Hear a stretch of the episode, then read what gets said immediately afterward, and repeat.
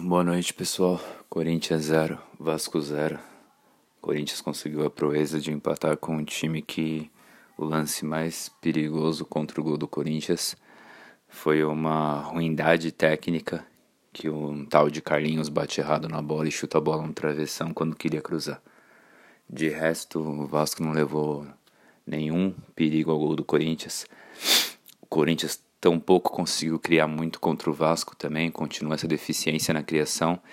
E quando cria, tem um nervosismo para finalizar que é absurdo.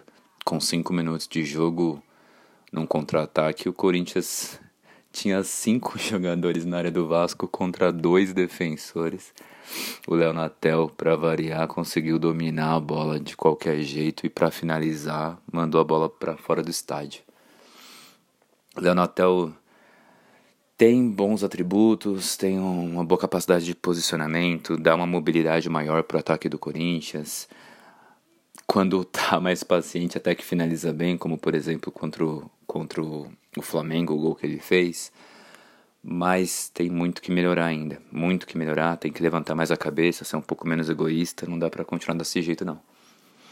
É, os outros dois lances mais perigosos do Corinthians foi aquele cruzamento na verdade, mais três lances perigosos. O cruzamento que o. Acho que foi o Fagner que fez, não lembro agora. Ainda no. Acho que foi no segundo tempo já que o Fábio Santos bateu cruzado, a bola sobrou lá na ponta esquerda. O Fábio Santos bateu cruzado, a bola tirou tinta da trave. Teve um outro lance que o Fábio Santos também chegou na linha de fundo, cortou o marcador e só ajeitou para a chegada do Gabriel bem na entrada da área.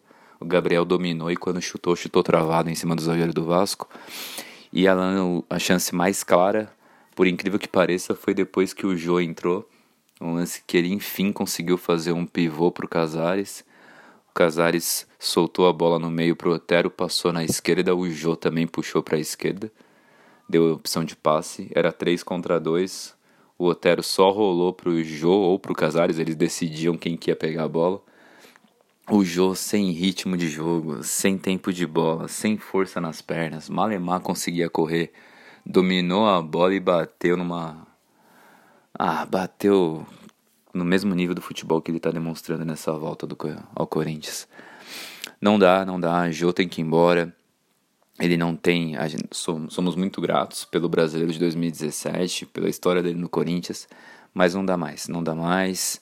Tem que ir embora que o tempo dele no Corinthians já deu.